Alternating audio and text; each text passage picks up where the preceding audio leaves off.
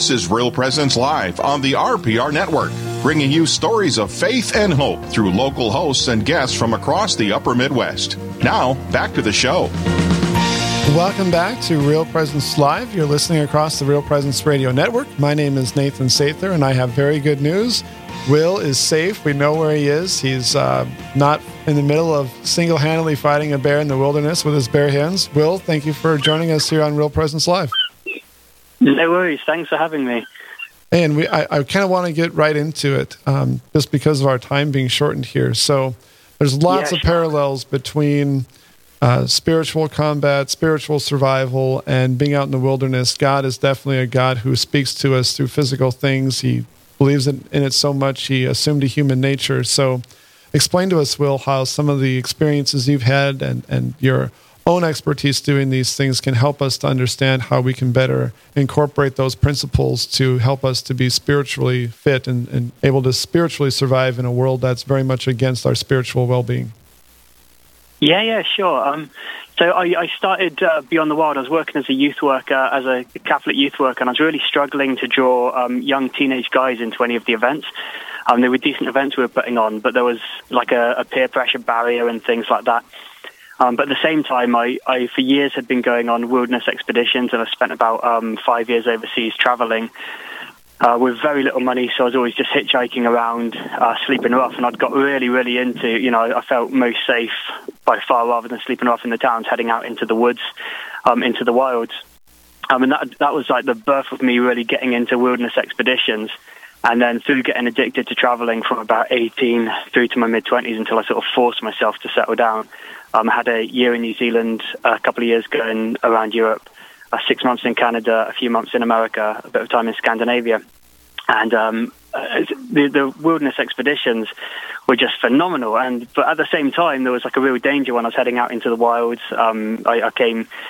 personally, my first sort of life or death survival situation, and by far the worst situation I've been in, was when I was 19 years old in the Southern Alps of New Zealand, and ended up with hypothermia. Didn't make it to the hut. I'd slipped. It was the middle of winter. I'd slipped into a mountain brook and ended up almost up to my chest in melted, it was just melted snow, just running down the mountain underneath sheets of ice.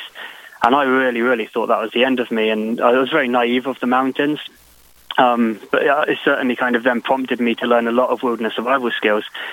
So these kids, these young teenage guys who were really into Bear Grylls and stuff like that, they couldn't get enough of hearing about survival stories and things like that and wilderness expeditions. And I thought, well, what if I could actually fuse together a Catholic retreat with a wilderness survival course, with a bushcraft course, and teach them these skills. And at first I thought maybe this is an idea I'm just taking too far, but I thought we can have 3 days wild camping, no running water, no electricity, get them away from their phones and all the distractions, teach them things like deer skinning, shelter building, friction fire lighting, but then have a hardened priest join us so we can have daily mass, Eucharistic adoration, prayer, morning prayer, night prayer, rosary.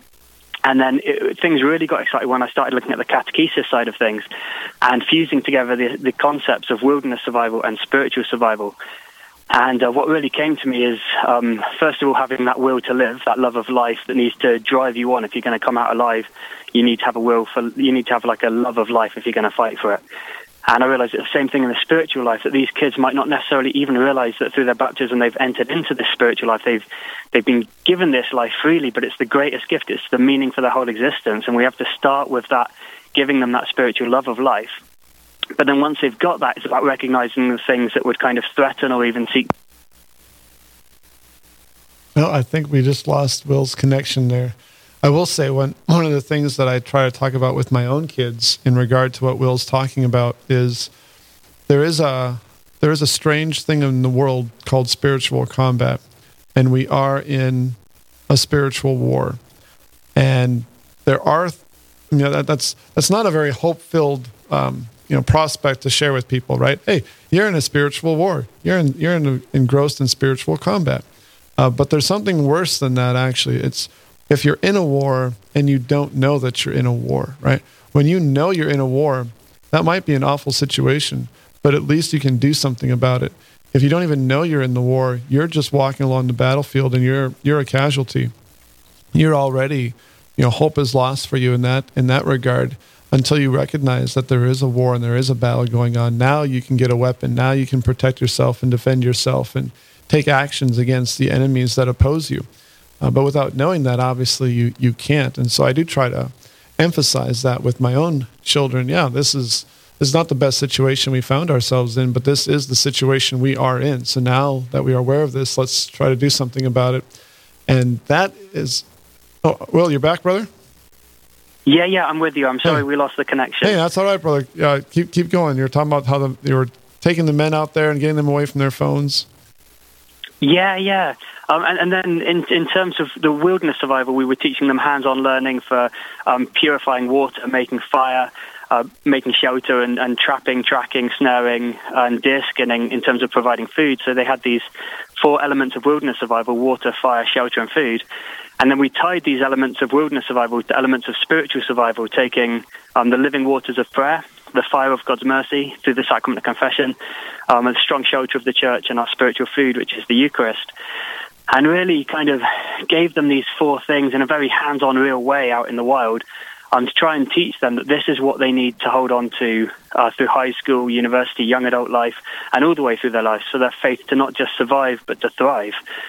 To recognize there are going to be many things which try and extinguish that fire of faith. But if they hold tight to prayer, the Eucharist, the church, and God's mercy, keep coming back to God's mercy, that their faith will just burn brightly in this world and ignite the faith of others as well. So that's what we really tried to get across through the first course, and it went really well. The only bad feedback we had was from the girls, who were furious that they didn't have a wilderness survival course of their own. So awesome. The following year... Yeah, I was really pleased, actually. So the next year I sat down with my wife and got together with some of her university chaplaincy friends and said, can we rewrite this course, make it about 1/3 on wilderness and spiritual survival and about 2/3 on Catholic womanhood and the renewal of womanhood and authentic womanhood? And they delivered that, and it is like, those are probably the 2 best events I'd done, and then that launched it into a yearly thing. Eventually it became independent to offer courses outside of the diocese. And then years later became a registered charity, and has done some good work in America, and as well as courses all over the UK now. And that's absolutely awesome. And you know, I think when you talk, I used to do youth ministry for a short period of time as well, Will, and trying to get people engaged to an event was definitely a struggle. But once you had them there and you talked about real things, you know, if you didn't say, oh, we're going to talk about baptism for the 14th time today. But you just start mentioning these things about your faith, and you shared those, and the conversations would go off in lots of directions. I remember high school kids, GPA 4.0, great students, and they would say things like, I don't know if there's any truth out there. I don't know what the atonement is, or what it, how does this guy dying do anything for me? And that's where we made money. Those are the conversations that help change people's lives. So I'm curious from your perspective, like, how are some of those conversations in the context in which you bring young men into? Yeah, we kind of really meet the young people wherever they're at. We never shy away from the absolute fullness of the truth, of the gospel message, of church teaching. But we've had all sorts of kids come on courses, even kids who are complete atheists who've just come along because their friends have come along. And, just kind of speak to them and just be very real with them, be very honest and open, not try and make out like we've got everything all figured out ourselves, you know, that we're still on that journey ourselves and always will be till the end of this life. I think just being real with them and then walking with them into an encounter with the Lord about basically saying, come and see. That's where the fruits have really been. So we've had... we had one lad who came on, and I've never seen someone look so intently through Eucharistic adoration. And he came to the chaplain on the second night of the course and asked if he could be baptized. And we explained we couldn't baptize him there and then, but we kind of went back to the bishop, and he didn't have a parish priest because he'd never been to church. And eventually the parents blocked it, but that was like a 13-year-old lad whose faith, like the first part of that fire, had been enkindled. And so I've prayed for him so much ever since. And another lad who'd refused to make his first Holy Communion decided to make his first confession on a course, and then his first Holy Communion. His mum was so excited when we phoned her. She said, yeah, please just go for it if he wants to. And it all kind of just began through this, just meeting them where they're at and just humbly walking beside them. And it is so humbling to see the Lord taking your work and then just creating these incredible fruits from it. It's been a real privilege to work doing that, just bringing people to Jesus. Yeah, well, I think that's one of the things we do really poorly is we make Christianity as feminine as possible to make it as unappealing to truly masculine men as possible. And without men, this is just data. This is just stats. If the first person in a family is going to convert and it's not the father or the head of the male head of household, the chances the rest of the family will become Christian are less than 20%. If it's the child, it's less than 5%. If it's the man, the husband, it's 93%. It's so much more impactful to have men be engaged. We need a far more masculine church in 2021. Yeah. Do you want to add something to that, Will, and plug your website here before we get sure.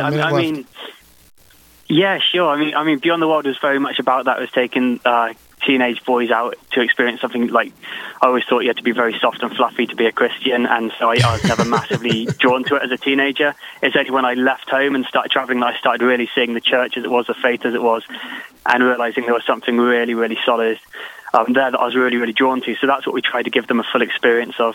If anyone wants to learn more about it, the website is beyondthewild.org, and we're on Facebook. It's facebook.com/Beyond the Wild, which is nice and easy. And there's an Instagram one as well, but I'm never on it. I can't even remember what the handle is for Instagram. Well, yeah, and thank you, Will. We appreciate you so much for having us on today. BeyondTheWild.org is the website, and you will definitely have the best accent on Catholic radio today. So thank you for joining us this morning. Thank you. Thanks for having me on. Cheers, Nathan. Yep, we'll talk about stewardship when we come back. You're listening to Real Presence Live.